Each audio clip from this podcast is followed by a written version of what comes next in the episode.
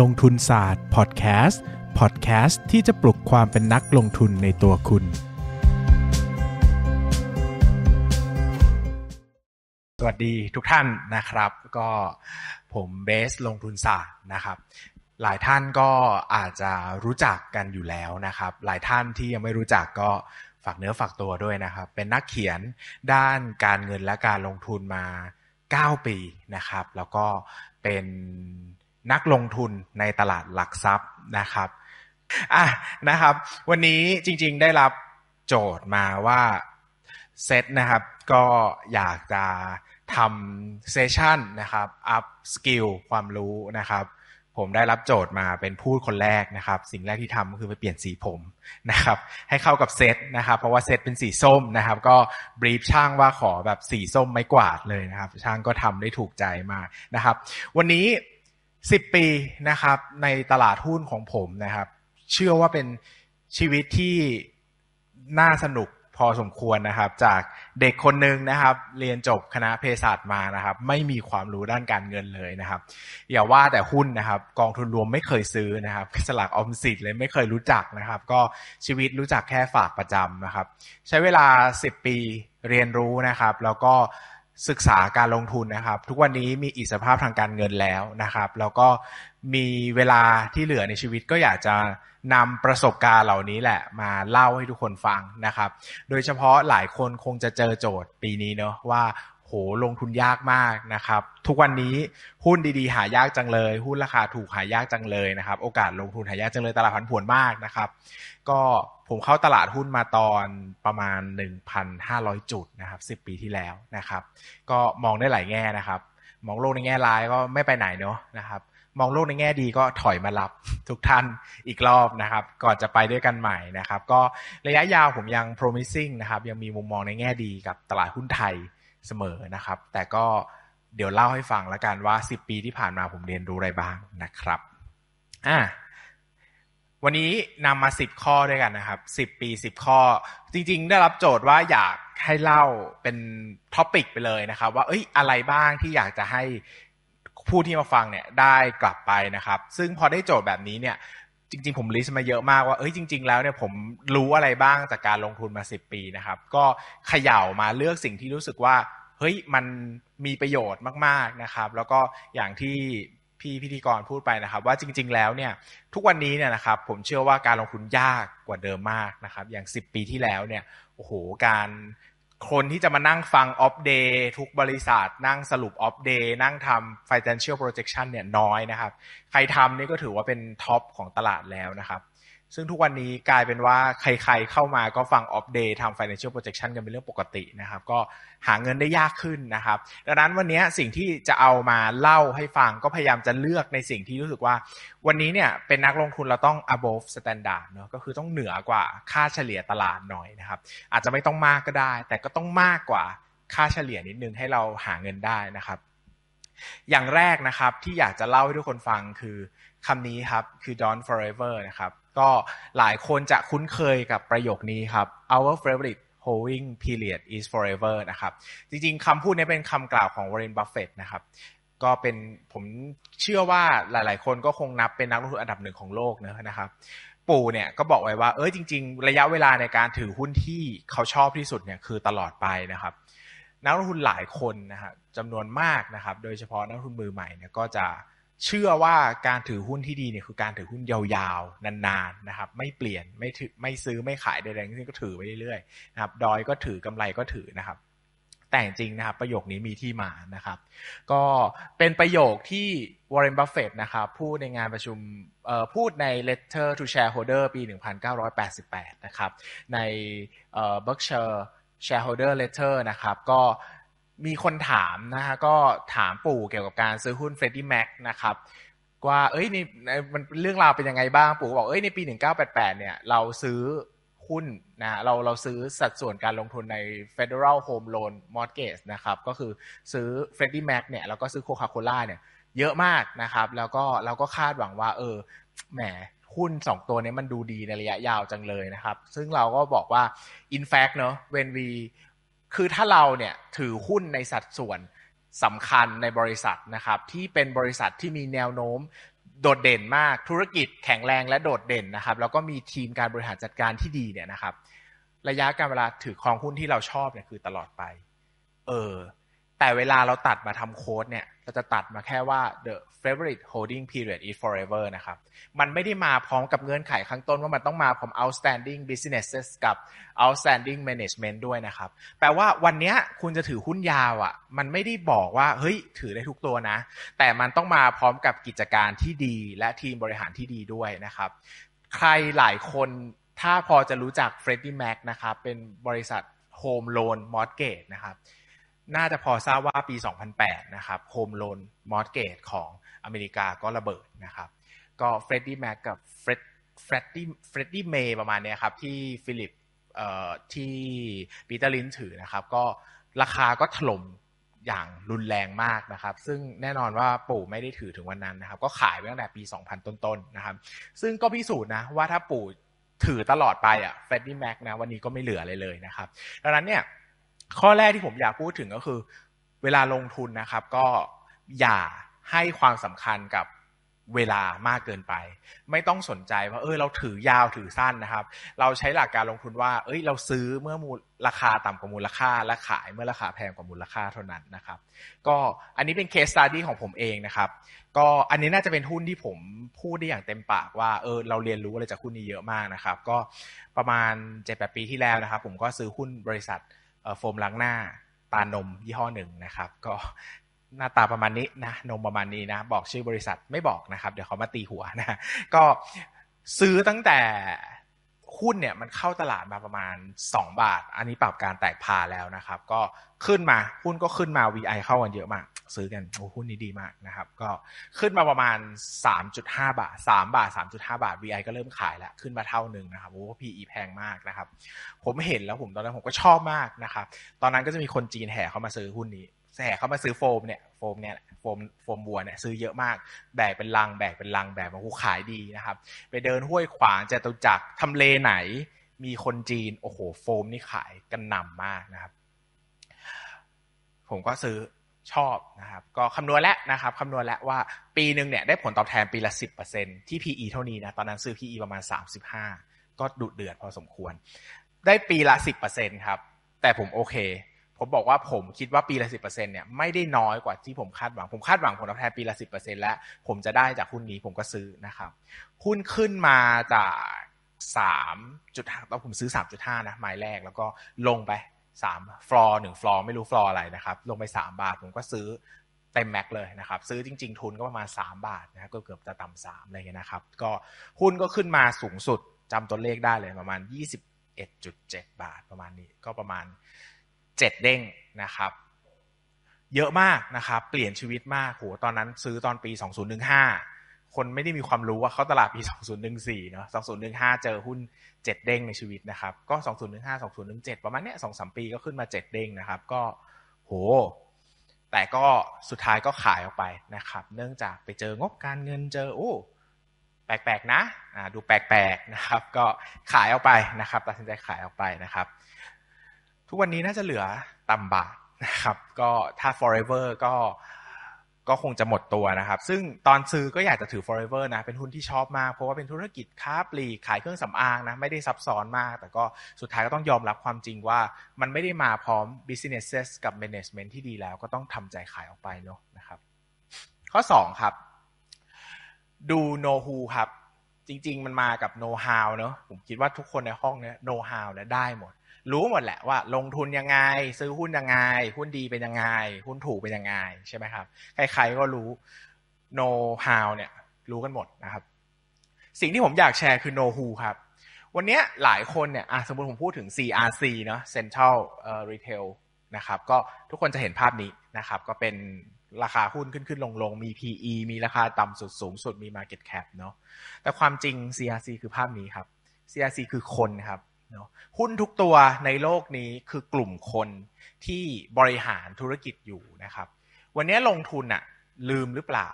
ว่าจริงๆแล้วหุ้นมันขับเคลื่อนด้วยคนนะ หุ้นมันไม่ได้ขับเคลื่อนด้วยทิกเกอร์ราคานะครับมันจะขึ้นจะลงเนี่ยผู้บริหารเนี่ยมีความสำคัญมากๆในการกำหนดทิศทางนะครับวันนี้เนี่ยคำถามคือรู้จักผู้บริหารของหุ้นที่ตัวเองถือมากแค่ไหนนะครับเอ่อ case study นะครับก็อันนี้อาจจะไม่ได้ดีเท่ากับสิ่งที่ผมจะยกนะครับก็คือจะมีหุ้นอยู่บริษัทสองบริษัทนะครับหลายคนคงรู้จักเนาะทำเสาเข็มนะครับตีคู่กันมานะใครทำรับเหมาก่อสร้างต้องใครศึกษารับเหมาก่อสร้างต้องจากสองหุ้นนี้หมดนะขออนุญาตไม่เอ่ยชื่อนะครับก็ตีคู่กันมาหลายคนก็จะโอ้โหสองหุ้นนี้นะโครงสร้างพื้นฐานจะมาเมื่อไหร่เลือกตั้งเมื่อไหร่หุ้นก็จะขึ้นนะพี่อีต่ำต่ำต่ำต่ำไม่ได้ต่ำต่ำขนาดนั้นนะก็ถือว่า พี อี สูงถ้าเทียบกับอุตสาหกรรมนะครับแต่นักลงทุนส่วนใหญ่ก็จะรู้สึกว่า พี อี มันต่ำเมื่อเทียบกับหุ้นโกรทนะครับเป็นสองบริษัทที่หลายคนก็จะงงว่าเอ้ยทำไมคุณทำธุรกิจเหมือนกันแทบจะ ร้อยเปอร์เซ็นต์ เลยทำไมมันไม่เหมือนกันนะครับก็จริงๆอยากให้ไปศึกษาผู้บริหารนะครับผู้บริหารสองบริษัทเนี่ยเป็นตัวแทนของคำว่า conservative กับ aggressive ได้ดีมากนะครับบริษัทหนึ่งก็เป็นบริษัทเก่าแก่นะครับทำงานมานานนะครับก็จะเป็นผู้หลักผู้ใหญ่นะครับทำงานก็จะเน้นทำงานกับภาครัฐนะครับเน้นความมั่นคงนะครับบริษัทที่เป็น conservative เนี่ยช่วงที่มีภาครัฐเยอะๆหรือว่าช่วงที่เศรษฐกิจซบเซาเนี่ยเขาก็ยังเอาชีวิตรอดได้นะครับเพราะว่าเขาเน้นการทำงานกับ government นะครับเน้นการทำงานที่สบายปลอดภัยนะครับกำไรไม่ต้องเยอะมากก็ได้ไม่ต้องโกรธเยอะมากก็ได้นะครับต่างกับอีกบริษัทหนึ่งนะครับอันนี้เป็น aggressive มากนะครับเป็นผู้บริหารยุคใหม่สมัยใหม่นะครับก็เน้นทำงานกับเอกชนนะครับเติบโตไปกับคอนโดมิเนียมนะครับการพัฒนาเมืองเชิงสูงนะครับก็ช่วงเศรษฐกิจดีก็จะดีมากนะครับโอ้ช่วงเริ่มต้น life cycle life cycle ของ business โอ้โหของจะโตมากนะครับแต่ช่วงที่ซบเซาเนี่ยก็จะไม่ค่อยมีงานในมือเท่าไหร่เพราะว่าพอเศรษฐกิจซบเซาเนี่ยภาคเอกชนก็ไม่ค่อยลงทุนนะครับก็จะมีแต่ภาครัฐบาลที่กระตุ้นเศรษฐกิจเนาะดังนั้นเนี่ยก็จะเป็นภาพที่ชัดเจนมากว่าธุรกิจเหมือนกันมากๆนะครับทำธุรกิจแบบเดียวกันเลยนะครับแต่มีผู้บริหารที่แตกต่างกันก็ผลลัพธ์ที่ได้ก็แตกต่างกันมากๆหรืออย่างหุ้นที่ผมยกมานะครับก็ผมเชื่อนะครับว่าหุ้นขาย iPhone ที่เป็นตำนานในประเทศนี้มีไม่กี่ตัวหรอกนะครับทุกคนก็คงจะรู้ว่าผมพูดถึงหุ้นไหน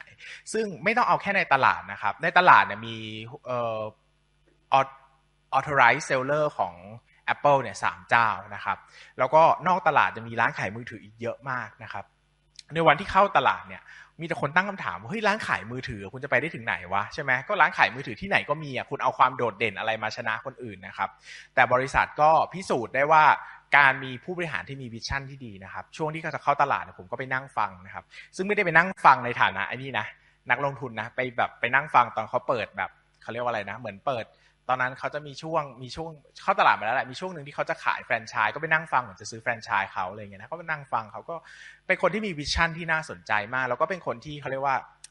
growth addict ชอบการเติบโตมากๆนะครับก็เอ้ยภาพลักษณ์บริษัทก็เลยออกมาแบบนี้นะครับเทียบกับอีกบริษัทนึงที่ก็เป็น authorized ของ Apple เหมือนกันนะครับผมก็ได้ไปนั่งฟังเหมือนกันก็เอ่อ เอ จี เอ็ม นะไปนั่งฟังก็โอ้โหภาพลักษณ์องค์กร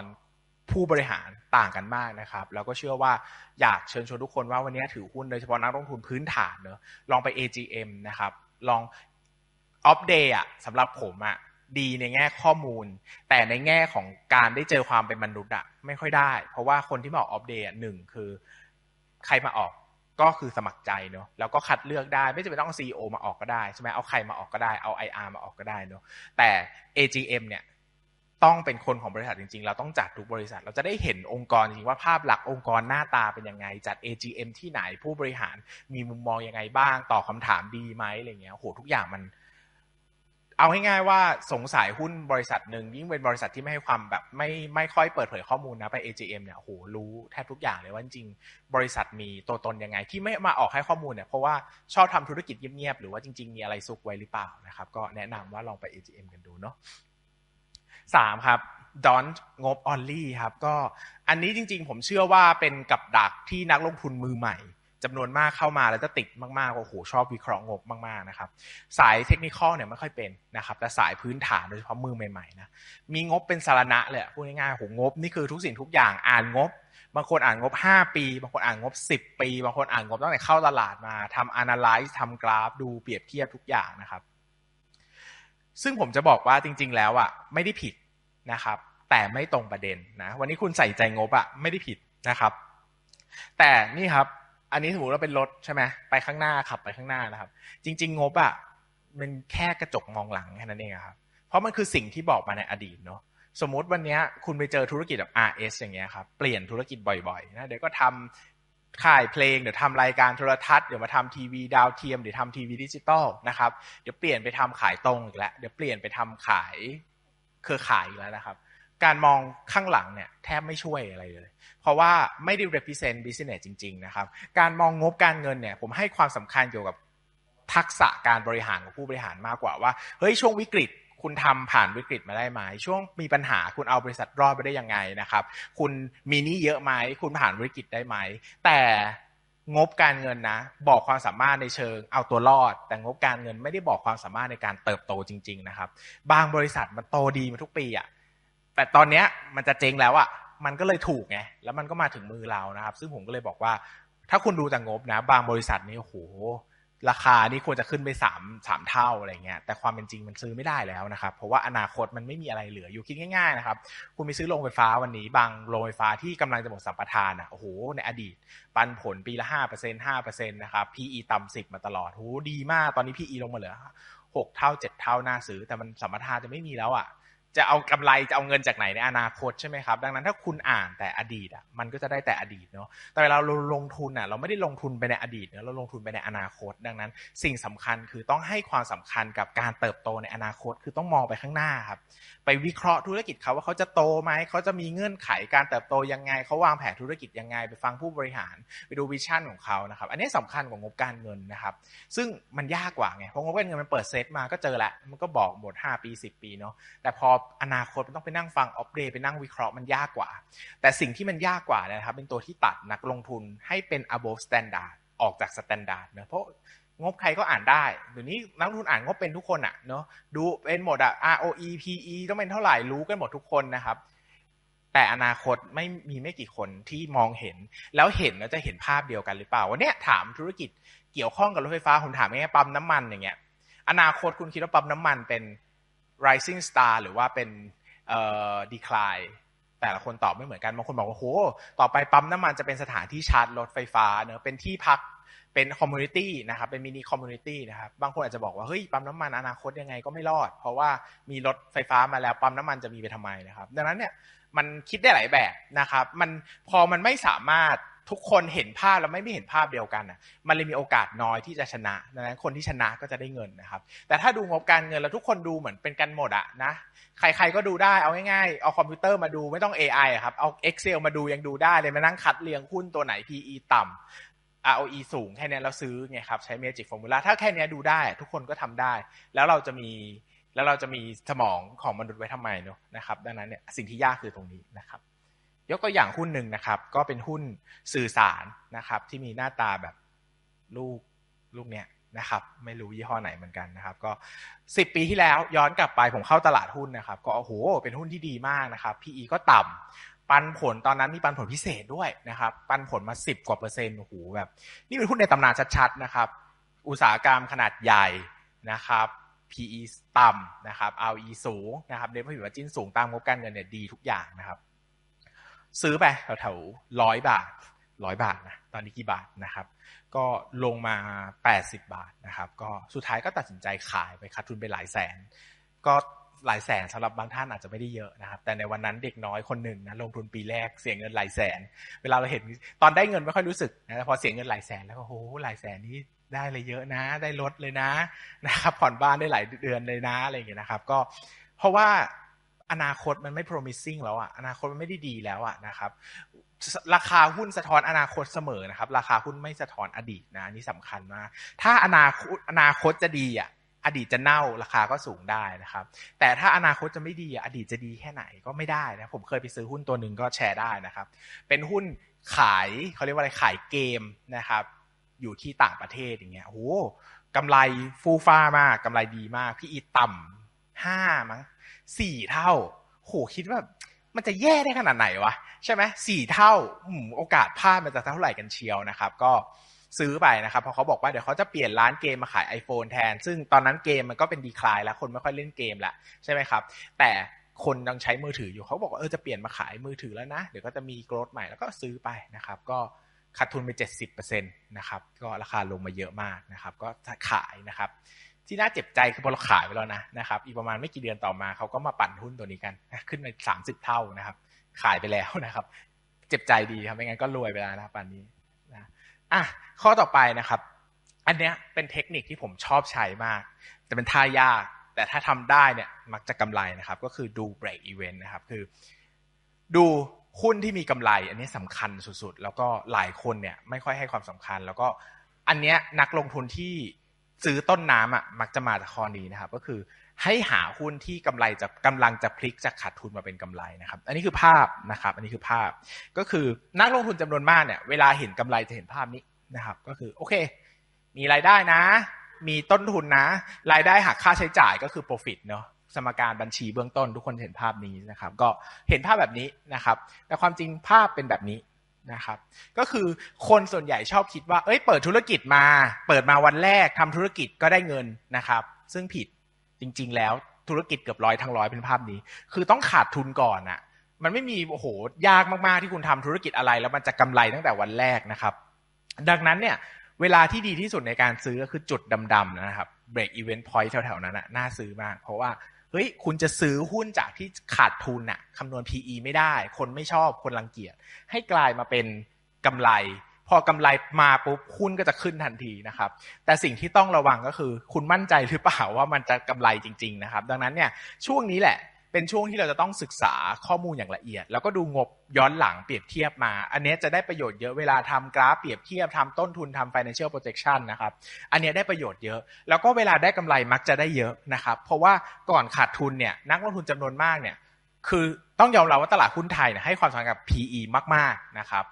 ดังนั้นเนี่ยพอคำนวณ พี อี ไม่ได้นะนักลงทุนบางคนไม่ซื้อเลยขาดทุนบางคน วี ไอ ไม่เอาเลยนะครับหรือไปอย่างกองทุนบางกองเนี่ยนะครับถ้าหุ้นงบไม่ดีอย่างเงี้ยขาดทุนอย่างเงี้ยครับเขาก็ไม่อยากซื้อหรอกเวลาเปิดทะเบียนมาว่ามีหุ้นนี้อยู่เขาต้องมานั่งตอบคำถามนักลงทุนว่าซื้อทำไมหุ้นขาดทุนใช่ไหมครับดังนั้นหุ้นเหล่านี้เนี่ยเป็นหน้าที่ของนักลงทุนรายย่อยที่จะหาให้เจอนะครับดังนั้นหลักการก็คือหาหุ้นที่ขาดทุนน้อยลงเรื่อยๆน้อยลงเรื่อยๆจนกำลังจะพลิกมาเป็นกำไรนะครับเทคนิคที่ผมหาสแกนหาและช่วยได้เยอะก็คือธุรกิจที่กระแสเงินสดจากการดำเนินงานเนี่ยเป็นบวกแต่กำไรสุทธิเป็นลบนะครับธุรกิจแบบนี้เนี่ยมักจะมีแนวโน้มที่ดีที่ถ้ากระแสเงินสดจากการดำเนินงานมันเพิ่มขึ้นเรื่อยๆครับอนาคตมันจะพลิกจากขาดทุนมาเป็นกำไรได้นะครับแต่ต้องระวังนิดนึงว่าธุรกิจที่เหมาะกับแบบนี้นะครับควรจะเป็นธุรกิจที่มีรายได้เข้ามาสม่ำเสมอนะครับค้าปลีกสื่อสารโรงพยาบาลขนส่งนะครับอาหารร้านอาหารโรงงานอะไรก็ได้นะครับที่เรามั่นใจว่าวันนี้เพิ่มขึ้นและอนาคตจะเพิ่มต่อไปนะครับแนวโน้มในอนาคตดูดียิ่งขึ้นนะครับแต่ธุรกิจที่ไม่เหมาะกับแบบนี้คือพวกอสังหาริมทรัพย์นะครับธุรกิจอะไรก็ได้ที่ได้ได้รายได้เป็นครั้งๆเป็นก้อนๆแบบนี้การดู break event จะไม่ค่อยช่วยเพราะว่ารายได้มันไม่ต่อเนื่องนะครับเดือนนี้กำไรเดือนหน้าจะขาดทุนก็ได้แต่ถ้าคุณมาเป็นโรงพยาบาลค้าปลีกเนี่ยส่วนใหญ่เวลาขึ้นแล้วมันขึ้นยาวมันไม่ค่อยลงกลับไปอีกนะครับดังนั้นเนี่ยหุ้นตัวหนึ่งที่เป็นหุ้นตีแตกชีวิตผมเนาะที่ได้กำไรเยอะมากนะครับก็เป็นหุ้นที่มาจากการดู break event นะครับตอนนั้นเนี่ยมีโรงพยาบาลโรงพยาบาลหนึ่งนะครับเขาทำโรงพยาบาลเป็นเซกเตอร์ประมาณค่อนข้างกลางไปถึงล่างละกันนะครับใช้คำดีนะครับก็เขาตัดสินใจเปิดธุรกิจที่เป็นโรงพยาบาลระดับบนนะครับแพงนะครับก็ไม่ได้เลยครับราคาหุ้นก็ตกลงจากสิบสี่เหลือเจ็ดบาทเลยครับเพราะว่าค่าใช้จ่ายมันกดดันกำไรมากๆนะครับแล้วก็ไอ้กำไรที่คาดว่าจะมามันก็ไม่มาสักทีนะครับ อี บี ดี เอ ที่บอกว่าจะมาก็ไม่มาสักทีนะครับโอ้โหกดดันมากตอนนั้นตลาดหุ้นหุ้นตัวนี้ซบเซาอยู่ปีสองปีเลยไม่ไปไหนเลยลงมาตลอดทางสิบสี่ สิบบาทลงลงมาตลอดลงมาเรื่อยๆนะครับผมมาเจอหุ้นเนี้ยตอนเข้าตลาดหุ้น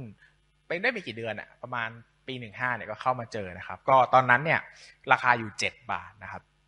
ความน่าสนใจเนี่ยก็คือว่าเอ่อธุรกิจเนี่ยนะครับเริ่มมีกระแสเงินสดมากขึ้นเรื่อยๆถึงแม้ว่าจะพลาดเป้ามาตลอดนะคือเขาบอกว่าโอเคเดี๋ยวจะได้แล้ว อี บี ดี เอ จะเป็นบวกแล้วแล้วก็กำไรจะเป็นบวกแล้วพอเปิดงบมาจริงก็ทำไม่ได้นะครับนักลงทุนก็ผิดหวังก็ขายขายขายมาจนเหมือนไม่มีแรงขายแล้วหลังๆคืองบไม่ดีคนก็ไม่ขายแล้วนะครับจนผมตอนผมเจอเนี่ยครับปรากฏว่าเออกระแสเงินสดมันเพิ่มขึ้นจริงๆนะครับแล้วคำนวณแล้วว่าอีกสามไตรมาสถ้าเพิ่มขึ้นในอัตราเท่านี้จะเป็นบวกแล้วนะครับราคาหุ้นก็ต่ำมากต่ำในระดับที่ดูจะไม่เขาเรียกว่าอะไรดูจะไม่ดูจะไม่น่าต่ำไปกว่านี้ได้แล้วอะเพราะว่ามันก็ข่าวร้ายมาเท่าไหร่ก็โหไม่ลงแล้วเหมือนว่าราคามันก็อยู่แถวนี้แล้วคนที่ คนที่ซื้อก็ไม่ขายแล้วอะเอาง่ายๆนะครับผมก็ซื้อไปเยอะมากนะครับแล้วก็ตอนนั้นก็ไปขับรถดูโรงพยาบาลนะครับก็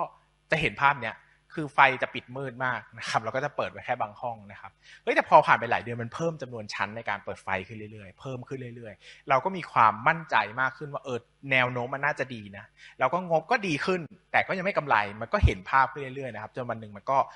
มันก็เปิดไฟทั้งตึกนะครับแล้วก็หุ้นตัวนี้ก็กำไรแล้วก็ราคาหุ้นก็ขึ้นจากเจ็ดยี่สิบกว่าบาทนะครับตอนที่ผมขายไปนะครับก็เป็นหุ้นตีแตกอีกตัวหนึ่งในชีวิตที่ก็เป็นหุ้นไม่กี่ตัวในชีวิตที่พูดได้ว่ามีระบบการซื้อที่ถูกตั้งถูกต้องตั้งแต่ซื้อจนขายอ่ะคือคิดถูกหมดเลยคือหุ้นบางตัวเนี่ยเราคิดใช่ไหมแต่มันไม่ถูกอ่ะทฤษฎีเรามันผิดอ่ะเราคิดว่ามันจะดีมันไม่ดีแต่มันบังเอิญกำไรก็มีแต่ตัวนี้เป็นตัวที่คิดถูกตั้งแต่วันแรกมาสุดท้ายจนวันที่ขายก็ยังเชื่อว่าตัดสินใจถูกเพราะว่าหุ้นมันก็ดูโตยากแล้วเราก็ตัดสินใจขายไปหาหุ้นที่ดูน่าจะให้ผลตอบแทนมากกว่าเนาะนะครับอ่ะข้อต่อไปครับอย่าดูงบแค่ฉบับเดียวนะครับอันนี้เป็นเรื่องสำคัญมากนะครับก็ผมก็จะหยิบเฉพาะข้อที่มันดูยากๆหน่อยนะครับอย่างอันนี้เนี่ยนักลงทุนจำนวนมากนะลงทุนเนี่ยโดยเฉพาะมือใหม่ครับอ่านงบเนี่ยร้อยทั้งร้อยอ่ะร้อยละเก้าสิบละกันเดี๋ยวมันจะเยอะไปร้อยละเก้าสิบละกันอ่านงบกำไรขาดทุนดูเลยกำไรไหมกำไรเยอะไหมแนวโน้มการเติบโตกำไรดีไหมเปิดมาเจอสามปีย้อนหลังปีแรกสิบปีสอง ห้าสิบปีสามร้อยเนี่ยซื้อแล้วเติบโตโอ้โหโตปีละเติบปีละ สามถึงสี่ เท่าอย่างเงี้ยรวยชัวร์นะครับนักลงทุนจำนวนมากให้ความสำคัญกับงบกำไรขาดทุนแบบมากๆ มากมากแบบมากๆๆแล้วเอาไปคำนวณ พี อี เอาไปคำนวณการเติบโตหาอนาคต financial projection นะครับแต่สิ่งที่สำคัญกว่านั้นก็คือจริงๆแล้วเนี่ยงบกำไรขาดทุนอ่ะมันเป็นเพียงภาพสำเร็จจากทุกอย่างเท่านั้นเลยนะครับเหมือนแบบร่างกายภายนอกเนี่ยเราเห็นก็คืองบกำไรขาดทุนเนอะกำไรก็เป็นไม่ได้กำไรก็ไม่ได้จำเป็นต้องเป็นเงินสดด้วยหลายคนก็น่าจะรู้เนอะเอ่อมันอาจจะเป็นแค่เงินเชื่อก็ได้นะครับดังนั้นภาพที่เกิดขึ้นเนี่ยบางทีเราเห็นข้างนอกดูดีมากเลยแต่ข้างในอ่ะมีมะเร็งร้ายซ่อนอยู่นะครับงบบางอย่างเนี่ยอ่านหลายคนบอกว่าโอเคงั้นก็อ่านงบดุลเพิ่มนะครับอ่านงบกระแสเงินสดเพิ่มยังไม่เจอนะครับหุ้นระเบิดเวลาจำนวนมากเนี่ยไปอยู่ในงบที่เล็กกว่านั้นนะครับเช่นอยู่ในหมายเหตุประกอบงบการเงินนะครับอยู่ในงบบริษัทลูกนะครับงบบริษัทอื่นนะครับอย่างเคสล่าสุดที่กำลังโด่งดังมากๆถ้าอ่านแค่งบกำไรขาดทุนเนี่ยไม่เจอครับโอ้โหเป็นหุ้นดีมากมันต้องมาเจออยู่ในงบดุลครับทำไมนี่เยอะจังเลยนะครับไปเจอในงบกระแสเงินสดทำไมเงินสดมันไม่มาเลยเงินสดไปอยู่ไหนหมดอะไรอย่างนี้นะครับซึ่งผมเนี่ยครับเคสหนึ่งที่ผมอยากเล่าก็คือเป็นเคสของอสังหาริมทรัพย์ยี่ห้อหนึ่งนะครับก็นานแล้วนะครับเคสนี้นานแล้วนะครับเอาเคสนานหน่อยเวลาเขามาตีหัวจะได้วิ่งได้ทันนะครับไกลมากแต่เขาเตรียมปืนไว้เดี๋ยวเขาเดี๋ยวเขาจะยิงไว้ถ้านานแล้วเขาอาจจะเลิกยิงไปแล้วเพราะเขายิงไปตายหมดแล้วนะครับก็เป็นอสังหาริมทรัพย์ตอนนั้นดังมากโอ้โหประมาณ สามถึงสี่ ปีที่แล้วนี่ซื้อกันแบบเป็นอสังหาริมทรัพย์ในตำนานอะว่าง่ายๆเปลี่ยนชีวิตนักทุนจำนวนมากนะครับหุ้นมันขึ้นมาจากไม่กี่บาทจนมาเป็นหลายสิบบาทอ่ะโอ้โหแบบขึ้นมานักทุนร่ำรวยร่ำรวยมากออกวอลเลนร่ำรวยร่ำรวยนะครับเฮ้ยงบดูดีมากนะครับเฮ้ยงบหนี้ไม่ได้น้อยบอกก่อนว่าหนี้ไม่ได้น้อยนะครับเพราะว่าตัวบริษัทอสังหาเนี่ยเป็นธุรกิจที่ต้องใช้เงินเยอะมากดังนั้นธุรกิจแบบนี้ก็จะมีการกู้หนี้ยืมสินเยอะเป็นเรื่องปกตินะครับ พี อี ก็หลายเท่าหน่อยเกินสองเท่าก็ประมาณ สี่ถึงห้า เท่านะครับถ้าใครเล่นอสังหาเยอะๆก็จะรู้ว่าเฮ้ยจริงๆ สี่ถึงห้า เท่าเนี่ยถ้ามันดูโครงการดูแบ็คล็อกดีๆแล้วมัน promising เนี่ยมันก็ลงทุนได้นะครับก็หุ้นก็ขึ้นมาเยอะมากโหประกาศงบทีตูมประกาศงบทีตูมกำไรมาแบ็คล็อกมา pre-sale มามาทุกอย่างเลยครับจนกระทั่งนักลงทุนกลุ่มหนึ่งนะครับหรือว่าหลายคนแล้วกันไม่รู้ว่าใครบ้างนะครับแต่ผมก็เป็นหนึ่งในนั้นแล้วกันไปนั่งอ่านงบจริงๆเอ่อประเด็นมันอยู่ในงบเดี่ยวครับงบเฉพาะกิจการเพราะว่าธุรกิจอสังหาเนี่ยครับเวลาเขาทำธุรกิจเนี่ยเวลาเขาขึ้นตึกใหม่ตึกนึงเนี่ยเขามักจะตั้งบริษัทใหม่มาบริษัทนึงเลยนะครับเพราะว่าเวลามันล้มเนี่ยมันก็ปล่อยล้มไม่ได้ใช่ไหมแล้วก็ให้บริษัทแม่ถือบริษัทลูกเอานะครับปรากฏว่าไอ้บริษัทลูกเหล่านี้มันถือหนี้อยู่เยอะมากนะครับถือหนี้ไว้เยอะถือหนี้ไว้เยอะถือหนี้ไว้เยอะมากนะครับแต่เวลาเขาถือหนี้เนี่ยเขาไม่ได้ถือหนี้ไอ้หนี้เยอะๆของเขาจำนวนมากหลายๆพันล้านเนี่ยไม่ได้อยู่ในงบบริษัทลูกคือไม่ได้อยู่ในงบบริษัทย่อยโดยตรงนะครับไปอยู่ในงบบริษัทร่วมขาแทน ซึ่งเวลาเราทำร่วมค้าเนี่ยเวลาเราคอนโซลงบเข้ามาเป็นงบรวมเนี่ยเราสนใจแค่วิธีส่วนได้ส่วนเสียเนาะเราไม่ได้ไปดูเราไม่ได้เอาหนี้มาคอนโซลเหมือนเป็นบริษัทย่อยนะครับแต่เราใช้วิธีเหมือนรับรู้จากเงินปันผลและกำไรก็คือเอารับรู้กำไรมาแล้วหักเงินปันผลออกนะครับดังนั้นเวลามันอ่านงบเนี่ยมันไม่เห็นหนี้นะครับแต่จริงหนี้มันเยอะมากเยอะแบบเยอะมากเยอะแบบ สามถึงสี่ เท่าจากหนี้ที่ปรากฏในงบดุลของคอนโซลอะงบคอนโซลอะครับจากที่ พี อี มันสี่เท่าห้าเท่า พี อี มันขึ้นไปจริงๆประมาณยี่สิบเท่าอะโอ้โหมันเลเวลเลจมหาศาลมากในการสร้างกำไรนิดนึงใช้หนี้จำนวนมากและอันตรายมากมากๆนะครับสุดท้ายหุ้นก็ถล่มนะครับเพราะว่าหนี้มันเยอะเกินไปมันพลาดไม่ได้คือถ้าคุณถือหนี้เยอะๆแล้วคุณวิ่งเร็วมากแล้วคุณไม่สะดุดเลยอ่ะคุณจะเป็นนักลงทุนสุดยอดเป็นหุ้นสุดยอดหุ้นเปลี่ยนชีวิตแต่ถ้ามีกรวดเม็ดเดียวทำให้คุณสะดุดคุณจะคว่ำเลยเพราะคุณจะจ่ายดอกเบี้ยไม่ไหวแล้วก็ธุรกิจนี้ก็เป็นแบบนั้นนะครับก็มีช่วงเวลาที่ยากลำบากแต่เขาก็ไม่ถึงขั้นเจ๊งนะครับเขายังอยู่ได้แต่คือไม่ได้สวยงามแบบเก่าแล้วอ่ะหนี้สินอะไรของเขามันก็คนก็ valuation ตามหนี้จำนวนมากที่ไม่ได้ถูกเปิดเผยออกมาเนาะก็ไม่ได้ผิดคือถ้าพูดเขาไม่ได้โกงนะก็ใช้วิธีหลักการทางบัญชีปกติเพียงแต่เราต้องอ่านงบทุกฉบับแค่นั้นเองนะครับก็ยากหน่อยนะนะครับอ่ะต่อไปนะครับอันนี้เป็นอีกอันนึงที่ผมอยากพูดถึงมากๆนะครับผมก็เป็นนักลงทุนที่สนใจเรื่อง strategy การเติบโตนะครับผมก็จะพูดได้ถูกเชิญไปพูดหลายที่เกี่ยวกับการลงทุนในหุ้นเติบโตนะครับสิ่งหนึ่งที่ผมบอกว่าเอ้ยนักลงทุนจำนวนมากเนี่ยลงทุนหนึ่งศูนย์หนึ่งนะครับคุณเป็นนักลงทุนวันนี้คุณอยากหาหุ้นเติบโตนะครับสิ่งที่คุณต้องหาคือเฮ้ยบริษัทไหนที่เคยขายรถได้หนึ่งคันจะเพิ่มไม่ขายรถได้สามคันแบบนี้คุณต้องซื้อใช่ไหมรายได้เพิ่มขึ้นกำไรเพิ่มขึ้นแน่ๆแบบเนี้ยนะครับก็คือถ้าตามทฤษฎีเนี่ยก็บอกว่า quality เพิ่มเอ้ย quantity เพิ่มเราดู P คูณ Q เท่ากับรายได้เนาะ price คูณ quantity เท่ากับรายได้ปริมาณคูณราคาเท่ากับรายได้ดังนั้นถ้าราคาคงที่ปริมาณเพิ่มขึ้นรายได้ต้องเพิ่มเอาหลักการพื้นฐานเลยดังนั้นก็ไปดูเลยครับว่าธุรกิจไหนบ้างที่มีจำนวนขายได้มากขึ้นเช่นง่ายๆนะร้านค้าปลีกเปิดสาขามากขึ้นตู้อัตโนมัติวางตู้มากขึ้นใช่ไหมครับสัญญาณโทรศัพท์เครือข่ายโทรศัพท์มือถือขายจำนวนเบอร์ได้มากขึ้นจำนวนลูกค้าได้มากขึ้นอย่างเงี้ยอ่ะนี่ก็เป็นแนวโน้มที่ดีนะครับแต่ผมจะบอกว่าหุ้นแบบนี้นะครับจะทำกำไรได้ในระดับที่ดีกว่าตลาดนะครับแต่หุ้นที่จะเปลี่ยนชีวิตเราจริงๆมันจะเป็นหุ้นแบบนี้ครับคือจังหวะที่เปลี่ยนจากรถม้ามาใช้รถยนต์อันเนี้ยเขาเรียกว่า value transfer ครับอันเนี้ยเป็นจังหวะจริงๆที่จะเปลี่ยนชีวิตนักลงทุนเลยนะครับเปลี่ยนมากๆคิดดูสภาพย้อนกลับไปเมื่อตอน Amazon กำลังเริ่มต้นตั้งขายนะครับเอ่อ PayPal eBay นะครับหรือว่าเอ่อ host เอ่ออะไรนะ Agoda อย่างเงี้ยโหมันเป็นช่วงเวลาที่ทุกคน question กับอินเทอร์เน็ตทุกคน question กับกับกับสิ่งที่คนจะใช้หรอนะครับแต่วันที่มันเปลี่ยนนะครับ price line นะครับ price line ก็คือ price line ก็คือหุ้น Agoda นะครับ hotel ดอท คอม อะไรพวกนี้นะครับช่วงหลังวิกฤตเอ่อ .com bubble นะครับราคาหุ้นลงมาต่ำหนึ่งเหรียญ นะครับ ศูนย์จุดเจ็ด เหรียญประมาณนี้นะครับปัจจุบันเป็นพันเหรียญแล้วนะครับประมาณ สองพัน เด้งนะครับถ้าถือมาตั้งแต่วันนั้นนะครับประมาณยี่สิบปีนะครับโอ้โหมหาศาลมากนะครับดังนั้นเนี่ยหุ้นที่จะให้ผลกำไรระดับสิบเด้งสำหรับผมนะสิบเด้งยี่สิบเด้งขึ้นไปเนี่ยมันมาจากสิ่งนี้ครับ value transfer คือการเปลี่ยนความต้องการของผู้บริโภคจากตลาดหนึ่งย้ายไปตลาดหนึ่งในจำนวนมากไม่ได้ขายแค่รถมาแล้วอ่ะคุณรถมาไม่ได้ขายจากหนึ่งคันเป็นสามคันแต่คุณจะเปลี่ยนจากขายรถมาเป็นรถยนต์คุณต้องไปซื้อธุรกิจรถยนต์ตั้งแต่วันที่ยังไม่มีใครเห็นนะครับซึ่งอันเนี้ยในตลาดหุ้นไทยก็ต้องยอมรับว่าหาได้ยากนะครับไม่ได้หาได้ง่ายนะครับสิ่งที่หาได้ง่ายมากกว่าคือตลาดหุ้นต่างประเทศนะครับแต่ผมขอยกเคสเคสนึงที่พอจะให้เห็นภาพของ value transfer ในประเทศนี้ได้นะครับก็คือหุ้นเอ่อบริษัทนึงนะครับทำคอนเทนต์นะครับแต่ก่อนเนี่ยนะครับยุคสมัยนึงเนี่ยเราจะรู้ว่าหุ้น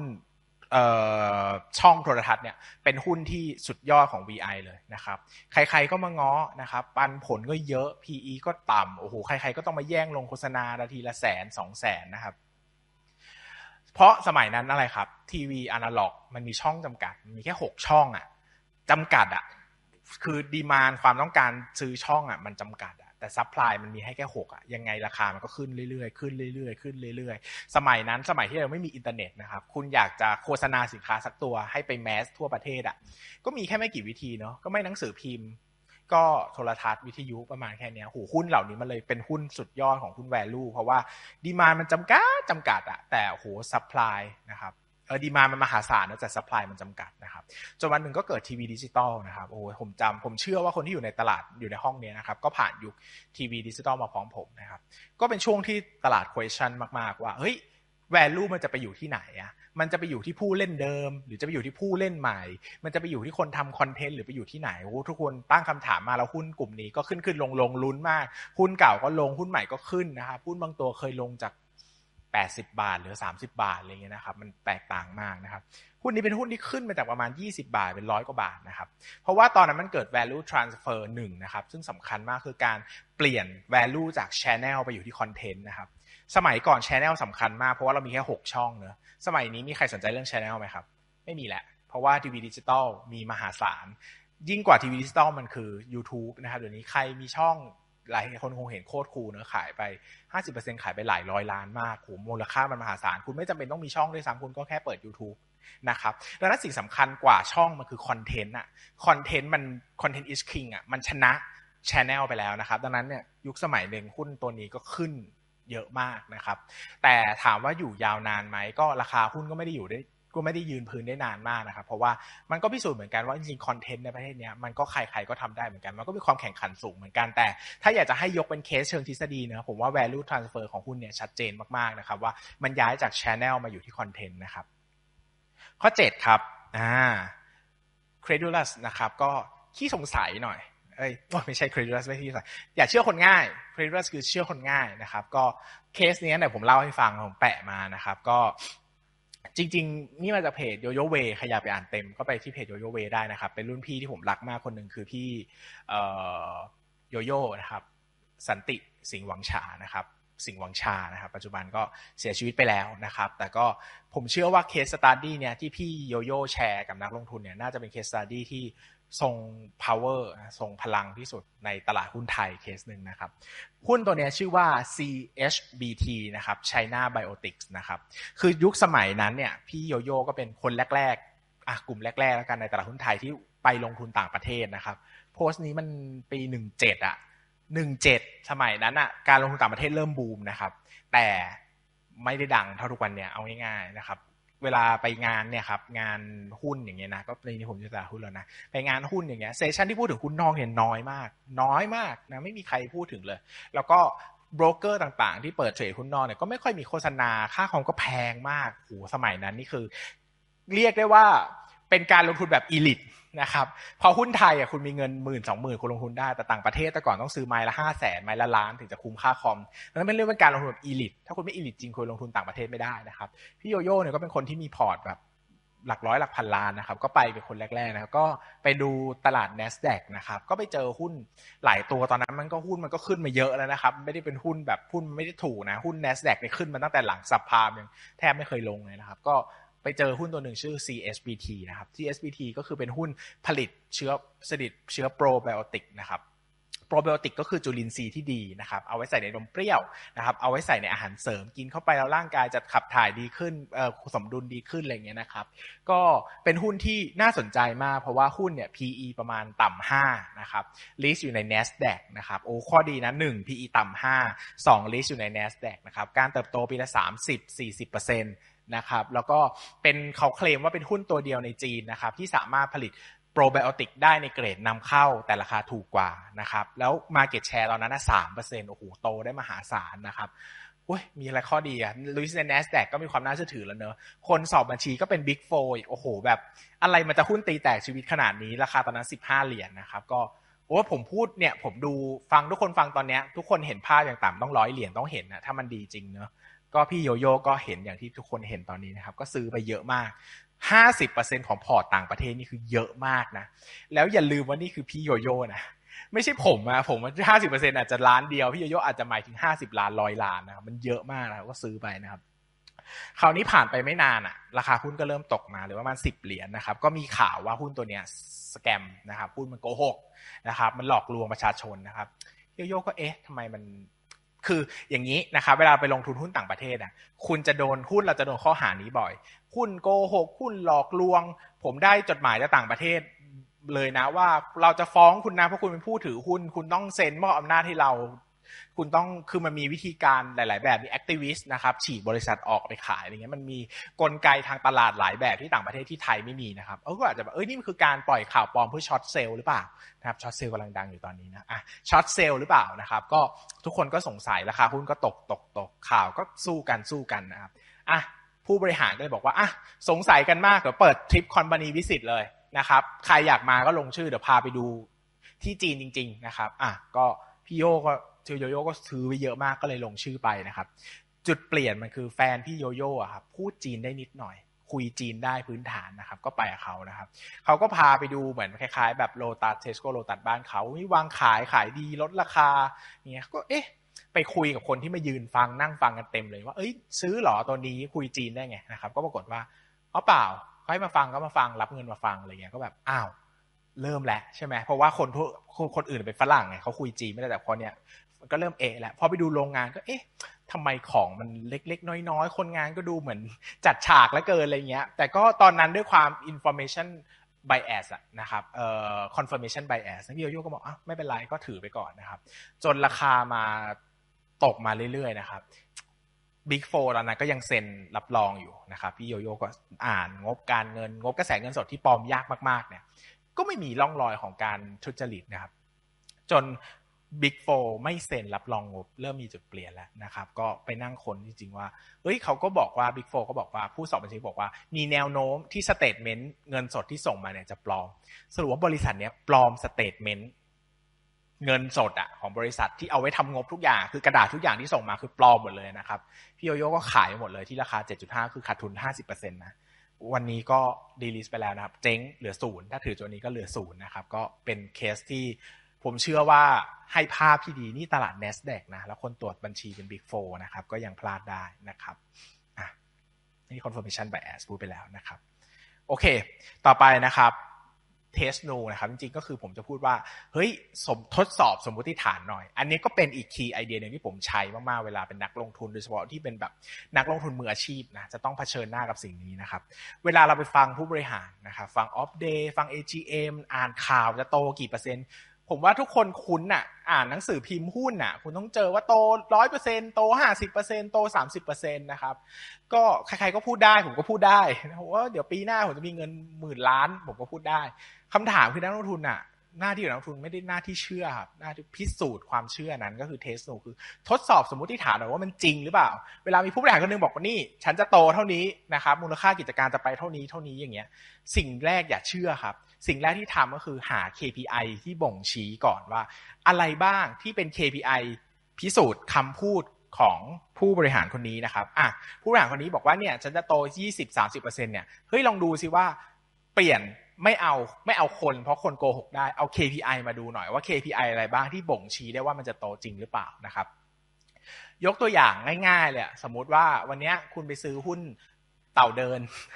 หุ้นเต่าเดินหุ้นอะไรไม่รู้นะตู้มีเต่าเดินนะครับแล้วขายน้ำไปด้วยคุณก็เอ้ยเขาบอกว่าจะโตเท่านู้นเท่านี้อ่ะคุณเนี่ยไปเชื่อเขาเยอะสิ่งที่คุณต้องดูคือตู้มันโตจริงเปล่าจำนวนตู้มันโตจริงไหมนะครับไปยืนดูตู้สิไอ้ตู้ที่คนต่อคิวซื้อๆกันวันแรกอ่ะวันนี้คนยังเยอะเหมือนเดิมหรือเปล่านะครับไปดูตู้เขาว่าเออตู้มันทำได้ไหมมันโอเคไหมมันขยายจำนวนการขยายมันเยอะไหมอย่าดูแค่จำนวนขยายเดียวดูจำนวนการปิดด้วยนะครับดู same store sales growth ด้วยว่าไอ้ตู้เดิมเนี่ยของเต่าเดินเนี่ยมันดีไหมนะครับซื้อค้าปลีกซื้อโรงพยาบาลไปโรงพยาบาลเขาหน่อยไปดูว่าเอ๊ะที่เขาบอกว่าวอร์ดนี้คนเต็มตลอดมันเต็มจริงไหมเนี่ยลองไปหาซิอะไรอย่างเงี้ยลองไปเขาบอกว่าเออวอร์ดนี้เป็นวอร์ดเฉพาะทางหัวใจลองไปตรวจเอ็กโคคาร์ดิโอแกรมกับเขาซิว่ามันรอนานไหมอะไรอย่างเงี้ยนะครับผมทำนะผมว่าคนเยอะใช่ไหมไปตรวจร่างกายซิไม่เห็นรอเลยทำไมมันเงียบขนาดนี้ผมเคยไปตึกโรงพยาบาลใหม่ๆโอ้โหทั้งตึกอ่ะผมเดินสบายเลยไม่มีใครเลยชิลมากนั่นไม่ทำไมเนี่ยบอกจะเบรกอีเวนต์มันเบรกตรงไหนนะมันอะไรเนี่ยเทสก่อนนะครับผู้บริหารเนี่ยเขามีหน้าที่ในการทำให้เราอะ trust ในบริษัทนะครับส่วนหนึ่งอย่างแรกคือทำให้นักลงทุน trust ในบริษัทอย่างที่สองคือเขาต้องทำให้ stakeholder ทุกคน trust ในบริษัทเขาด้วยอะผู้บริหารคนไหนจะบอกว่าไม่ดีหรอกน่าจะขาดทุนไปสิบปีเราเป็นลูกจ้างเราอยากทำงานไหมก็ไม่อยากอ่ะสิบปีไม่ขาดทุนทุกปีเอาโบนัสจากไหนใช่ไหมมันไม่ใช่แค่เราบางทีเขาอาจจะไม่อยากหลอกเราแล้วเขาอยากจะหลอกคู่บริหารคู่ธุรกิจคู่ค้าของเขาอยากจะหลอกลูกจ้างของเขาหรืออยากจะหลอกตัวเขาเองอ่ะ ผู้บริหารบางคนก็ยังหลอกตัวเองอยู่ว่าธุรกิจตัวเองจะดีเข้าใจไหมเขารับไม่ได้ที่ธุรกิจจะแย่ลงเขายังเชื่อว่าธุรกิจจะเติบโตได้ปีละ สิบเปอร์เซ็นต์ อย่างนี้ไปทุกปีโดยที่เขาไม่ต้องแอคทีฟอะไรมากนะครับดังนั้นเนี่ยบางทีเขาไม่ตั้งใจหลอกเราหรอกหรือบางทีเขาก็ไม่เข้าใจจริงๆอ่ะหลายบริษัทก็ไม่เข้าใจจริงๆว่าเขากำลังไปผิดทางเข้าใจไหมครับผมเคยไป เอ จี เอ็ม บริษัทนึงผู้บริหารนะครับถือไม้เท้ามาสั่นอย่างนี้เลยนะถือไม้เท้ามาแล้วก็มีคนพยุงมามานั่งอุ้ยเนี่ยเราปรับหน้าร้านดูดีสมัยใหม่เอาเด็กสมัยใหม่ไปจัดเลยนะครับดูดีทุกอย่างนู่นนี่นั่นเด็กสมัยใหม่ของเขาเนี่ยอายุห้าสิบนะครับห้าสิบนี่สำหรับเขานี่คือ very good หัวสมัยใหม่มากไปยืนดูอ่ะอันเนี้ยสาขาเนี้ยสมัยใหม่แล้วไปยืนดูใหม่ตรงไหนวะคือเก่ามากโอ้โหแบบเลเยอร์ทุกอย่างพนักงานยืนเล่นกันแบบง่วงๆนะครับก็ไม่ค่อยมีพนักงานขายมีแต่พนักงานแบรนด์มายืนง่วงๆนะครับไม่ใหม่เลยอ่ะห้าสิบของเขานี่คือคนรุ่นใหม่แล้วอ่ะดังนั้นน่ะเฮ้ยเขาเชื่ออย่างนั้นน่ะเขาถามว่าเขาโกหกไหมเขาไม่โกหกนะก็คือเขาคนอายุแปดสิบอ่ะเขาคิดว่าคนห้าสิบนี่คือเด็กกว่าเขาสามสิบปีแล้วนะมันคือคนที่เวรี่กู๊ดแล้วอ่ะแต่สำหรับเราคนห้าสิบสำหรับเราอ่ะคือเราไม่ได้บอกคนห้าสิบไม่ดีเนาะเดี๋ยวคนห้าสิบนี้จะกระโดดกระทืบผมนะครับผมจะบอกว่าเฮ้ยเราไม่ได้บอกว่าคนห้าสิบไม่ดีแต่เราไปดูแล้วมันไม่ใหม่อ่ะมันไม่ใหม่ที่เขาบอกไปดูคู่แข่งแล้วคู่แข่งมันใหม่มากๆอ่ะนะครับอันนี้ก็เป็นข้อพิสูจน์นึงว่าคุณต้องไปดูธุรกิจด้วยนะครับอ่าอันนี้ก็เป็นเคสที่ผมเอาไว้อวดได้ตลอดชีวิตเพราะทำจริงนะครับก็ตอนนั้นมีหุ้นน้ำแข็งใสไม่บอกว่าบริษัทไหนนะครับกำลังจะเข้าตลาดนะครับก็สงสัยมากเพราะผู้บริหารเนี่ยเขาไม่ยอมบอกจำนวนบินต่อวันว่าเขาขายได้เท่าไหร่หมายถึงว่าเขาไม่ยอมบอกว่าสาขาหนึ่งอ่ะมันได้ขายได้เท่าไหร่อ่ะอยากรู้อ่ะใช่ไหมเราทำ financial position เราต้องรู้ว่าแต่ละสาขามันขายได้เท่าไหร่สาขาที่ขายดีขายไม่ขายได้ไม่ดีมันต่างกันแค่ไหนนะครับสิ่งที่ทำก็คือไปยืนนับใบเสร็จนะไม่ได้ยืนนับทั้งวันเราก็ไปตอนเช้าห้างเปิดแล้วก็วิ่งแข่งกับคนจีนคนจีนวิ่งข้างผมมานี่เนี่ยเข็นลูกมาวิ่งไปซื้อคนแรกเพื่อจะดูเลขบินของวันนั้นนะครับแล้วก็ตอนเย็นปิดปิดห้างนะครับก็ไปยืนรอร้านปิดแล้วก็ไปซื้อของเขาอันนึงแล้วก็ไปเทียบว่าเฮ้ยในแต่ละวันอ่ะบินอ่ะเขาขายได้กี่บินอย่าไปดูเลขนับคิวครับเลขนับคิวมีคนแคนเซิลได้เนาะแต่เลขบินเนี่ยคือขายจริงนะครับแล้วก็ถามผู้บริหารหลอกถามเขาแล้วก็ไปยืนดูไปดูเขาดื้อเขาซื้อก็หาราคาต่อบินได้คูณกันเบ็ดเสร็จเอองบจริงว่ะผมจะพูดอย่างนี้นะครับว่าพูดได้ไหมได้นะครับก็หุ้นน่ะน่าเชื่อถือมากเวลาเข้าตลาดแล้วแต่ก่อนเข้าตลาดอ่ะมันไม่ได้น่าเชื่อถือขนาดนั้นเนาะหลายคนที่อยู่ใน business จะรู้ดีว่าบางทีคนเราก็มีสองงบสามงบสี่งบมีบ้านหลายหลังมีงบหลายฉบับเนี่ยเรื่องธรรมดานะครับเขาก็บางทีเขาก็รู้ๆกันเองอ่ะว่าเอ้ยจริงๆของจริงมันเท่านี้อ่ะนักลงทุนก็งงว่าเอ๊ะทำไมหุ้นนี้มัน พี อี แพงจังวะหกสิบคนแย่งกันซื้ออ๋อจริงๆกำไรมันสามเท่าจากอันนั้น พี อี จริงๆมันยี่สิบเองเนี่ยเราไม่รู้ใช่ไหมเราไม่เคยไปใช้บริการไม่เคยไปดูจริงๆเราก็จะโอ้หกสิบไม่ซื้อหรอกนักลงทุนที่เขารู้เขาก็ซื้อกันกระหน่ำหุ้นขึ้นไป พี อี หนึ่งร้อยประกาศไตรมาสต่อไปกำไรขึ้นมา สี่ห้า เท่าอ้าวหงอยเลยไม่ได้ซื้อนะครับหลังจากนั้นหุ้นไหนผมสนใจมากๆเนี่ยผมจะยิ่งตอนเข้าตลาดเนี่ยต้องไปเทสหาความเป็นจริงไม่ต้องเป๊ะ ร้อยเปอร์เซ็นต์ หรอกเพราะเวลามัน differentiate แบบมีคุณแบบมีนัยสำคัญต่อการลงทุนมันต้องดิฟกันประมาณครึ่งนึงสองเท่าสามเท่าดิฟ ห้าเปอร์เซ็นต์ สิบเปอร์เซ็นต์ เนี่ยไม่สำคัญไม่มีผลต่อการลงทุนดังนั้นน่ะทดสอบนะครับแล้วก็จะได้ผลตอบแทนที่ดีมั่งนะนะครับอ่ะข้อเก้าครับ Don't พี อี only เลิกดู พี อี อย่างเดียวครับ พี อี ต่ำปันผลสูงอ่ะใครก็รู้นะครับใครก็รู้คือนักลงทุนคนไหนก็รู้นะไม่ใช่ประชาชนคนไหนก็รู้นะนักลงทุนรู้ทุกคนแหละ พี อี ต่ำปันผลสูงไม่ซื้อหรอนะมันต้องซื้อทุกคนแหละนะครับก็แต่จริง พี อี ต่ำปันผลสูงอย่างที่ผมบอกครับมันไม่ได้จบแค่นี้อ่ะเนาะมันต้องดูหลายๆอย่างนะครับมันคือกับดักได้นะครับเคสเนี้ยน่าสนใจมากเป็นเคสคอมมูนิตี้มอลล์แห่งหนึ่งนะครับก็มีเคยมีโอกาสได้ไปฟังพรีเซนต์หุ้นนะครับก็จะมีน้องนักลงทุนที่มาเรียนเนี่ยนะเขาก็จะทำหุ้นมาพรีเซนต์ผมว่าเอ้ยราคานี้ซื้อได้ไหมธุรกิจอนาคตเป็นยังไงแล้วผมก็จะมีหน้าที่คอมเมนต์เนอะหุ้นเนี้ยเป็นหุ้นที่ชนะลองชนะเลิศของแคของแคมนั้นละกันนะครับเป็นหุ้นคอมมูนิตี้มอลล์แห่งหนึ่งดูดีทุกอย่าง พี อี ต่ำสิบสี่ สิบห้า ปันผลสูง สามถึงสี่ เท่าคอมมูนิตี้มอลล์ดูดีชื่อแบรนด์ยิ่งใหญ่ดูดีทุกอย่างเลยครับงบคลีนมากสะอาดมากไม่เห็นวี่แววทุจริตผู้บริหารดีออกสื่อดีทุกอย่างเขาบอกว่าอันนี้เป็นปัญหาครับเพราะว่ามันดีมากแต่จริงๆมันคือกับดักครับกับดักในที่นี้คือเขาไม่ได้จะมาโกงเรานะแต่หุ้นเนี้ยมันไม่ได้ให้ผลตอบแทนอย่างที่เราคาดอ่ะคิดตามช้าๆนะครับ Community Mall ตัวเนี้ย พี อี สิบสี่ เท่ามาทุกปีดังนั้นเราจะหวังขึ้นไป ยี่สิบถึงสามสิบ เท่านะอันข้อแรกคือไม่ต้องหวังนะครับปันผลปีละ สี่เปอร์เซ็นต์ ห้าเปอร์เซ็นต์ โอ๊ยปันผลเยอะนะครับดูดีมากเลยแต่จริงๆแล้วอ่ะรายได้มันโตปีละแบบไม่ถึง สี่เปอร์เซ็นต์ ห้าเปอร์เซ็นต์ น่ะโตปีละ สองถึงสามเปอร์เซ็นต์ ตามเงินเฟ้ออ่ะนะครับพอบวกลบจริงๆแล้วว่าผลตอบแทนที่ได้ต่อปีประมาณ เจ็ดถึงแปดเปอร์เซ็นต์ เองอ่ะถึงแม้ว่ามันจะดูแบบโอ้ยถูกมากปันผลเยอะแต่มันรวมแล้วจริงๆมันได้น้อยอ่ะผมจะพูดอย่างนี้นะครับว่านักลงทุนส่วนใหญ่ต้องการผลตอบแทนปีละ สิบเปอร์เซ็นต์ ซึ่งปันผลบวกกับส่วนต่างเงินเฟ้อให้เราไม่ได้อยู่แล้วดังนั้นวันนี้อยากลงทุนให้รวยต้องลงทุนกับหุ้นที่โตเท่านั้นหุ้นไม่โตลงทุนท่าไหนก็ไม่รวยนะครับยกเว้นว่าลงไปต่ำมากๆแล้วราคามันเด้งขึ้นมาอันนี้ได้แค่ช็อตเดียวครั้งเดียวซื้อได้ขึ้นมาปุ๊บขายเลยแต่คุณมาถือหุ้นอย่างเงี้ยไปตลอดยังไงคุณก็ไม่รวยเพราะว่าผลตอบแทนรวมทุกอย่างมันไม่เท่ากับที่เราคาดหวังแล้วมันเป็นกับดักชั้นสูงเลยนะเพราะเป็นกับดักที่ทำงานคนที่ชอบหุ้น พี อี ต่ำปันผลสูงเป็นคนที่คอนเซอร์เวทีฟอะแล้วลงทุนไปจะงงว่าเอ๊ะทำไมไม่รวยสักทีก็ลงทุนมานานแล้วนะหุ้นก็ดีๆในพอร์ตมีแต่หุ้นดีๆทั้งนั้นทำไมมันไม่รวยสักทีนะครับคำตอบก็คือว่ามันดูเหมือนจะดีครับแต่ผลตอบแทนรวมแล้วมันไม่เท่าผลตอบแทนที่เราคาดหวังนะครับดังนั้นเนี่ยมันพาเราไปไม่ถึงจุดมุ่งหมายทางการลงทุนนะครับข้อสุดท้ายครับดู valuation นะครับอันนี้เป็นสิ่งแรกที่นักลงทุนต้องทำแล้วก็น่าจะเป็นสิ่งสุดท้ายที่ผมอยากจะย้ำนะครับว่าเป็นเรื่องสำคัญมากนะอันนี้เคสเนี่ยผมอยากเล่าเป็นพิเศษนะครับก็คือเบนจามินเกรแฮมนะครับก็เป็นนักลงทุนที่เขียน The Intelligent Investor นะครับ Security Analysis นะครับก็เคยพูดว่าในระยะสั้นเนี่ยตลาดหุ้นอ่ะเป็น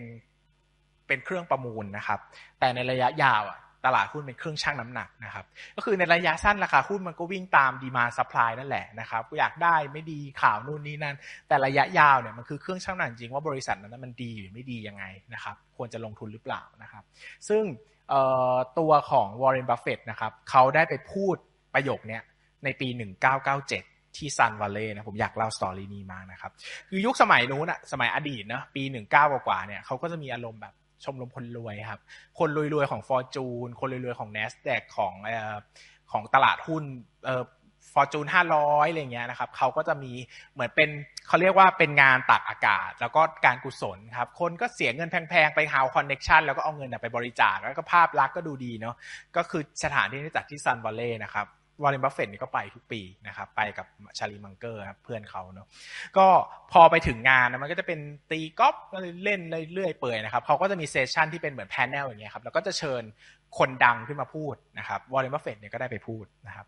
สตอรี่หนึ่งพันเก้าร้อยเก้าสิบเจ็ดปีนั้นนะครับเป็นปีที่ตลาดกระทิงมากแล้วจำได้ปีสองพันเกิด .com bubble นะครับ .com แตกนะครับ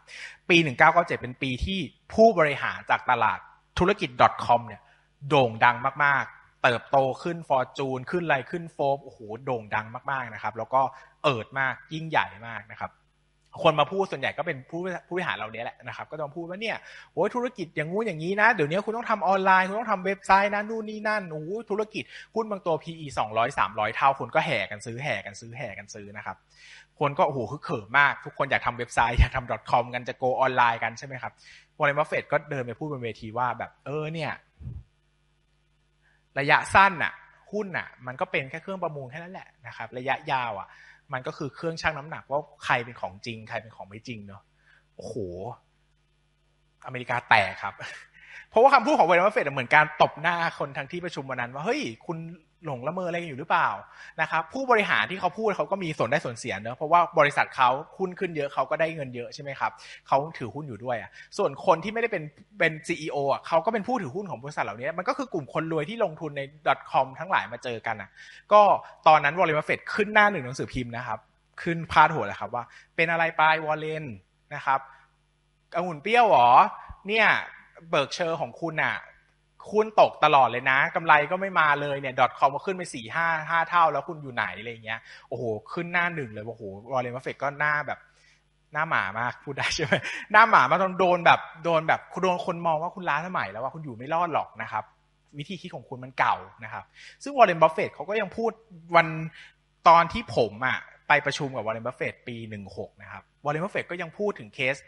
.com เหล่านี้ว่าจริงๆเขาไม่ได้บอกว่าหุ้นเหล่านี้ไม่ดีนะแต่มันแพงเกินไปอ่ะ เนาะหุ้นบางตัวถ้าคุณ valuation ได้เขาบอกเขาจะซื้อ Amazon นะตอนนั้นมีคนมาเจ้าของ Amazon มาเสนอขายแต่ราคามันไม่ได้อะเขาเสนอขายประมาณ พี อี สี่สิบ วอลเลนหรือ พี อี สิบ อย่างเงี้ยนะครับแต่เขาก็ไม่ได้บอกว่าหุ้นมันไม่ดีนะเขาก็บอกว่าสุดท้ายแล้วคุณก็ต้อง valuation หุ้นก่อนจะซื้อนะครับแล้วก็อย่างที่ทุกคนทราบนะครับพอปีสองพันตลาดหุ้นก็ถล่มนะครับวอร์เรน บัฟเฟตต์หุ้นขึ้นนะครับกำไรขึ้นเพราะว่าธุรกิจที่เขาถือครับมันให้เงินสดมหาศาลคนก็หนีจากหุ้นที่ผันผวนมาหาหุ้นที่ปลอดภัยนะครับแล้วเขาก็ยังมีเงินสดจำนวนมากที่เขาไม่ซื้อหุ้นมาประมาณแบบเกือบจะสิบปีอ่ะที่ไม่ซื้อหุ้นอะไรเลยอ่ะโหกว้านซื้อตอนนั้นเนี่ยมหาศาลซื้อหุ้นดีๆจำนวนมากนะครับก็ทำให้ผลตอบแทนเขามหาศาลมากๆนะครับอ่ะอันนี้ก็เป็นหุ้นของผมเองนะครับที่ผมอันนี้ใครรู้จักบ้างวิตามิน C นะครับ ascorbic acid นะครับก็จะมีหุ้นตัวหนึ่งของผมเป็นหุ้นโรงงานยาขายยานะทุกคนก็น่าจะเคยรู้จักผลิตภัณฑ์เขานะครับผมก็จะซื้อธุรกิจเนี่ยเป็นธุรกิจเป็นหุ้นเขาเรียกว่าอะไรหุ้นหุ้นวัวเคยขามาเคยขี่อ่ะซื้อแล้วก็ขายซื้อแล้วมันแบบชินอ่ะเป็นธุรกิจที่ชินคือผมมาทำธุรกิจโรงงานยาเนอะก็อยู่ใน business เนี้ยมานานเข้าใจทุกอย่างเรียนรู้มันมาอย่างดีแล้วก็รู้ตลอดโดยไม่ต้องตามเป็นธุรกิจไม่กี่ตัวที่ไม่ต้องตามก็รู้นะครับธุรกิจที่ผมแทบไม่ต้องตามเป็นธุรกิจยาเอ่อค้าปลีกนะครับโรงพยาบาลเพราะว่าผมอ่ะที่บ้านผมเป็นโรงงานยาสมุนไพรเนอะอยู่ในตลาดค้าปลีกอยู่แล้วอยู่ในอยู่ในธุรกิจยาอยู่แล้วอยู่ในธุรกิจโรงพยาบาลอยู่แล้วไม่ต้องแทบไม่ต้องตามรู้หมดนะคือไม่ต้องพยายามจะตามหุ้นข่าวก็มาเข้าหูเองว่าธุรกิจนั่นเป็นอย่างนั้นเป็นอย่างนี้นะเพื่อนก็มาเล่าให้ฟังนะครับธุรกิจเนี่ยเป็นธุรกิจที่ง่ายมากแหละผมก็จะรู้ว่า พี อี เท่านี้แหละลงมาถูกๆก็ซื้อซื้อขึ้นไปปุ๊บถึงจุดนึงราคาเต็มก็ขายเดี๋ยวก็ลงมาใหม่เดี๋ยวก็ซื้อซื้อมาก็ขายเวลาหุ้นตกเยอะๆนะครับแล้วผมคิดซื้อหุ้นซื้อว่าผมก็ซื้อหุ้นนี้ผมมาเช็คเช็คเช็คกับธุรกิจไม่ค่อยเปลี่ยนอ่ะมันก็อยู่ไปเรื่อยๆนะธุรกิจมันก็เป็นธุรกิจสุขภาพผมก็ซื้อมี พี อี ในใจตลอดว่าอยากได้ พี อี นี้ซื้อที่ไรเป็นหุ้นที่วินเลท ร้อยเปอร์เซ็นต์ เลยไม่เคยขาดทุนจากหุ้นนี้เลยซื้อกี่ทีก็กำไรเป็นหุ้นแบบหุ้นถูกคุ้นเข้ามือเอาง่ายๆแต่ไม่ได้ซื้อบ่อยนะบางที สามสี่ ปีซื้อสักครั้งหุ้นตกเยอะๆก็ซื้ออะไรอย่างเงี้ยนะครับดังนั้นเนี่ยสิ่งที่จะบอกคือเราต้องมีหุ้นใน watch list ตัวเองหุ้นที่ฟาดได้เต็มเหนียวเวลาตลาดหุ้นตกเยอะๆนะครับผมเชื่อว่าช่วงนี้ทุกคนเครียดมากอ่าไม่ใช่ทุกคนหลายๆคนเครียดมากแล้วกันแต่ผมมีความสุขหุ้นตกเยอะที่ผมชอบมากแล้วผมว่าเก็บเงินไม่ได้ซื้อหุ้นไทยมาหลายปีมากถือเงินสดรอไว้นานมากแล้วก็รอวันที่มันจะลงเยอะจนวันที่ผมรู้สึกว่าอยากได้อัพไซด์เป็น ร้อยเปอร์เซ็นต์ เนี่ยผมจะพร้อมจะเทเงินทั้งหมดไปซื้อนะครับก็ยังรออยู่นะครับเหมือนตอนโควิดเนาะตอนนั้นผมก็ไม่ได้ซื้อหุ้นไทยมา สามสี่ ปีอะตอนโควิดออกอะแรกๆนะครับแล้วก็พอมันตกไปต่ำพันผมก็หมดตัวเลยครับเนาะคือผมไม่ได้บอกนะว่ามันต่ำพันแล้วมันจะลงต่อไม่ได้ผมบอกว่ามันอาจจะลงต่อก็ได้แต่อย่างผมคือราคาเนี้ยมันก็อัพไซด์ สามร้อยเปอร์เซ็นต์ แล้วอะจะเอาเท่าไหร่อะเข้าใจไหมซื้อไปเลยนะครับแล้วก็รอแล้วหลังจากวันนั้นถึงวันนี้ผมก็แทบไม่ได้ซื้อขายหุ้นอีกเลยนะกี่ปีแล้วอะ สองพัน สาม ปี สี่ จะ สี่ ปีแล้วยังแทบไม่ได้ซื้อหุ้นใหม่เป็นจริงเป็นจังก็ซื้อบ้างบางทีมีเงินใหม่เข้ามาก็ซื้อนิดๆหน่อยๆแต่ไม่ได้ซื้อจริงจังแบบเปลี่ยนชีวิตนะครับเวลาจะซื้อหุ้นเปลี่ยนชีวิตเนี่ยหลักๆมันมาจากตอนตลาดหุ้นมัน crash มากๆนะครับดังนั้นสิ่งที่ผมจะบอกว่าสิ่งสำคัญที่ผมที่สุดเรียนรู้ที่สุดนะครับจากประสบการณ์สิบปีนะครับคือการ diversification การกระจายความเสี่ยงครับเฮ้ยหลายคนบอกโอ้ใครก็รู้ซื้อหุ้น ห้าถึงสิบ ตัวเบสิกใช่ไหมนะครับผมจะบอกอย่างนี้ครับว่าไม่ได้กระจายความเสี่ยงในหุ้นครับแต่กระจายความเสี่ยงออกไปจากหุ้นครับสิบปีนะพอร์ตผมมาทำนิวไฮจริงๆอ่ะตอนที่ผมไม่ได้แอคทีฟกับหุ้นมากๆนะครับผมมาลงทุนในตลาดหุ้นไทยอย่างจริงจังตั้งแต่ปีสิบสี่ถึงสิบแปดเนาะแล้วพอสิบแปดก็ย้ายเงินครึ่งนึงไปลงต่างประเทศนะครับหุ้นผมมาทำนิวไฮจริงๆอ่ะเนาะก็ประมาณปียี่สิบสองกับปีที่แล้วนะครับแต่สิ่งสำคัญคือผมไม่ได้แอคทีฟกับหุ้นไม่ได้อ่านหุ้นทุกวันเหมือนแต่ก่อนนะครับแต่สิ่งสำคัญคือมันมันดูเหมือนจะมีข้อเสียเนาะแต่ข้อดีก็คือว่าเราไม่รีบเลยครับเรารอได้เราไม่พออ่านหุ้นทุกวันน่ะผมเชื่อจะอยากซื้อป่ะล่ะอยากผมอ่านทุกวันดูหุ้นทุกวันอยากซื้ออยากซื้ออยากขายอยากรวยรู้สึกว่าอ่านอ่านทุกวันแล้วว่าของเงินน่ะเหมือนทำงานแล้วอยากได้เงินน่ะเข้าใจไหมแต่หุ้นมันต้องได้กำไรมันถึงจะได้เงินเนอะบางคนก็แบบโหอ่านหุ้นทุกวันเลยมันแบบมาฟังหุ้นมาอะไรอย่างเงี้ยสิ่งสำคัญคือออกไปใช้ชีวิตอย่างอื่นครับมีงานอดิเรกอื่นบ้างเพื่อทำให้เราอ่ะรอได้ถามว่าเนี่ยถ้าเราใจร้อนอ่ะเราอาจจะซื้อหุ้นตั้งแต่พันหกพันเจ็ดไปหมดตัวแล้วไม่พอลงมาอย่างเงี้ยก็ต้องขายหุ้นเก่ามาบางทีก็ต้องขาดทุนเนาะแต่ถ้าเรารอได้นะครับมันจะทำให้เราอ่ะเห็นโอกาสดีๆเยอะแยะเลยนะครับดังนั้นเนี่ยประสบความสำเร็จพอร์ตผมสูงสุดจริงๆอ่ะตอนที่ผมไม่ได้รักหุ้นมากที่สุดนะครับแต่ผมบาลานซ์ชีวิตตัวเองกับหุ้นได้แล้วว่าเอ้ยผมให้เท่านี้นะแล้วผมก็ไม่ได้จริงจังกับมันมากเกินจนกดดันตัวเองให้พยายามจะลงทุนตลอดเวลานะครับดังนั้นเนี่ยสิ่งที่อยากฝากคือลองดูชีวิตตัวเองว่าเฮ้ยอยากทำอะไรอีกนอกจากนี้นะครับลองไปใช้ชีวิตอย่างอื่นบ้างรอคอยหุ้นบ้างอ่านแอคทีฟ เหมือนเดิมอ่านงบทุกอ่านงบตลอดอ่านข้อมูลใหม่ๆตลอดแต่ก็ไปเวลาหมกมุ่นมากๆอยากซื้อขายหุ้นอ่ะไปทำอย่างอื่นนะไปตีแบดไปเล่นกีฬาไปทำเขียนหนังสือไปทำอะไรก็ได้ที่ไม่ต้องโฟกัสแต่สิ่งนี้สิ่งเดียวมันจะทำให้เรารอได้แล้วการรอได้เป็นคุณสมบัติที่นักลงทุนเก่งๆจำนวนมากทำไม่ได้นะครับยากมากนะคนเก่งๆที่จะถือแบบเงินสดรอจังหวะที่ดีจริงๆนะครับเพราะว่าทุกคนนะพอได้ข้อมูลเยอะมันอยากซื้ออยากขายใจมันร้อนนะครับนั่นก็เป็นสิ่งสุดท้ายที่ผมอยากฝากไว้นะครับว่านี่แหละเป็นสิ่งที่ผมให้ความสำคัญที่สุดในระยะเวลาสิบปีนะครับก็ฝากไว้เป็นกำลังใจนะครับสำหรับวันนี้งานบรรยายของผมก็คงจบเพียงเท่านี้นะครับแล้วก็หวังว่าในสิบปียี่สิบปีสามสิบปีข้างหน้าเราจะยังได้เจอกันอีกนะครับที่ตลาดหลักทรัพย์แห่งประเทศไทยสำหรับวันนี้ขอบคุณทุกคนมากครับอย่าลืมกดติดตามลงทุนศาสตร์ในช่องทางพอดแคสต์เพลเยอร์ที่คุณใช้แล้วกลับมาปลุกความเป็นนักลงทุนกันใหม่ใน